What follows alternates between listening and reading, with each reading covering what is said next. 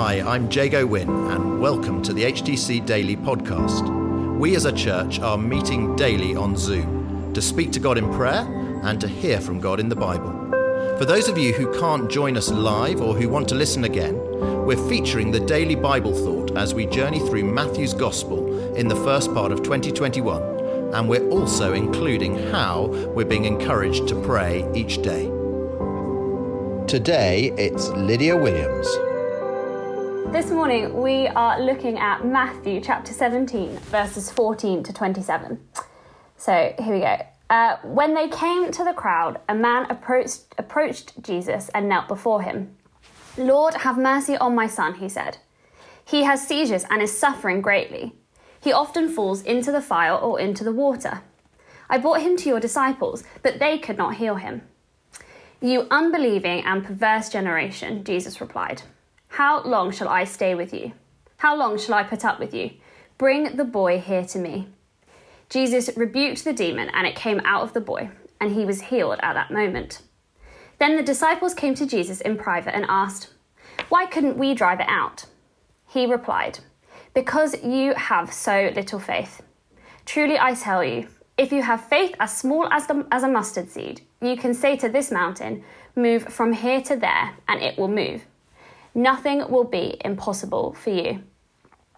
When they came together in Galilee, he said to them, The Son of Man is going to be delivered into the hands of men. They will kill him, and on the third day he will be raised to life. And the disciples were filled with grief. After Jesus and his disciples arrived in Capernaum, the collectors of the two drachma temple tax came to Peter and asked, Doesn't your teacher pay the temple tax? Yes, he does, he replied. When Peter came into the house, Jesus was the first to speak. What do you think, Simon? he asked.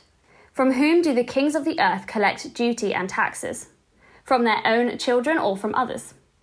From others, Peter answered. Then the children are exempt, Jesus said to him. But so that we may not cause offence, go to the lake and throw out your line. Take the first fish you catch, open its mouth, and you will find four drachma coin. Take it and give it to them for my tax and yours. So, after the transfiguration, Jesus, along with Peter, James, and John, return to the group of disciples. And during their time up the mountain, the other disciples have attempted to cast out a demon from a demon possessed boy. Unfortunately, they have been unable to heal the boy. So the father brought him to Jesus instead. And Jesus heals the boy immediately, showing his great power. So the disciples have been successful in doing miracles before now, so they're surprised by their failure. And they ask Jesus in private why they couldn't cast out the demon. Now, Jesus tells them that their faith is poor, he is even disappointed at their lack of faith, and it causes him pain and hurt. The disciples were treating the authority given to them like a gift of magic, rather than remembering to have their faith in God. And their poor faith results in their attempts to cast out this demon being ineffective. Jesus then goes on to say that faith as small as a mustard seed can move entire mountains. And this saying was proverbial. So, here, when referring to moving mountains, Jesus means that faith as small as a mustard seed can help people overcome great difficulties in their life.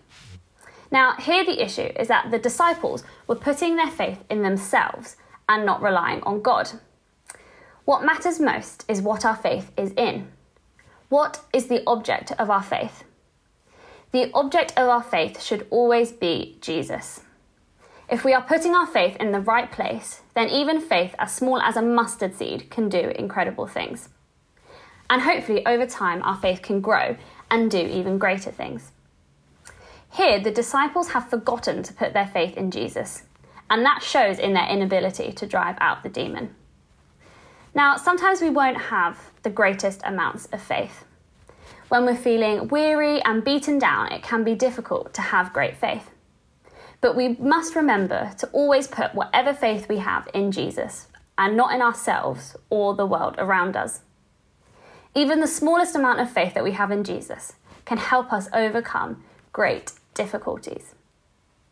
So, this moment is a learning experience for the disciples.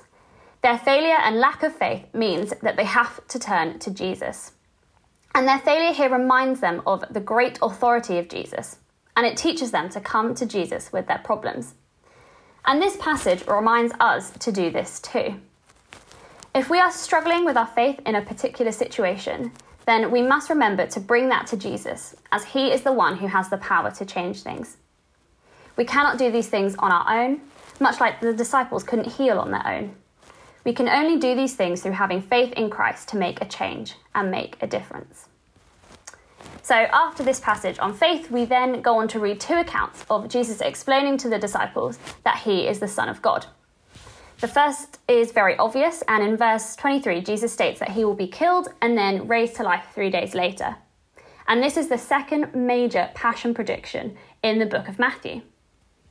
Jesus knows that this is all part of God's divine plan. However, the disciples don't quite understand what is going to happen.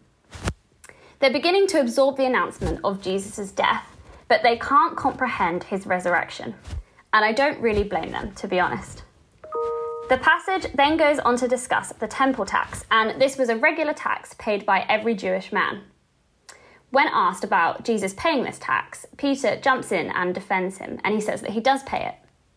However, again, Peter is slightly off the mark, and uh, Jesus uses a parable or comparison to help explain things to Peter. He says that royal sons aren't expected to pay taxes imposed by their fathers. Therefore, Jesus should not be expected to pay the temple tax as it is, as it is imposed by his father. In other words, Jesus acknowledges the temple tax to be an obligation to God, and since he is uniquely God's son, he is exempt. Regardless of this, Jesus still pays this tax and by miraculous provision too. But again, we see Jesus having to explain to Peter that he is the Son of God. So I think that we can take um, away from these two passages is that even though the disciples were the closest to Jesus, they spent time with him every day, they heard his teaching firsthand, and they saw him in the flesh. Yet they often still seem to be misguided and confused. They forgot to put their faith in Jesus. They didn't quite understand that he was the Son of God, and they didn't realize what he was on earth to do. Yet Jesus still loved them and trusted them, regardless of their failings. And this is encouraging for us because we aren't perfect and we don't get it right all the time, and we often don't show enough faith. Yet Jesus still loves us, He still trusts us, and He still wants to use us.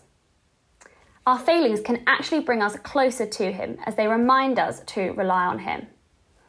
No matter, no matter how much faith you have right now, no matter if you don't always understand the Bible passages that you read, no matter if you miss opportunities to spread the gospel, God can still use you. And even more than that, God wants to use you. But He can only use you if you remember to put your faith in Him. So I'm just going to pray for us now. Yes, Lord, we just thank you so much that um, we can have faith in a God who raises people from the dead. And yeah, I just really, really um, ask now that whoever is on this call this morning who might be struggling with their faith, who might be struggling to have enough faith, we really ask that you just uh, light a fire in them, ignite a new flame of faith. Amen. We prayed for the season of spring that we are in taking words and pictures from the upper Zoom time of prayer and continuing to pray them for our church for this season.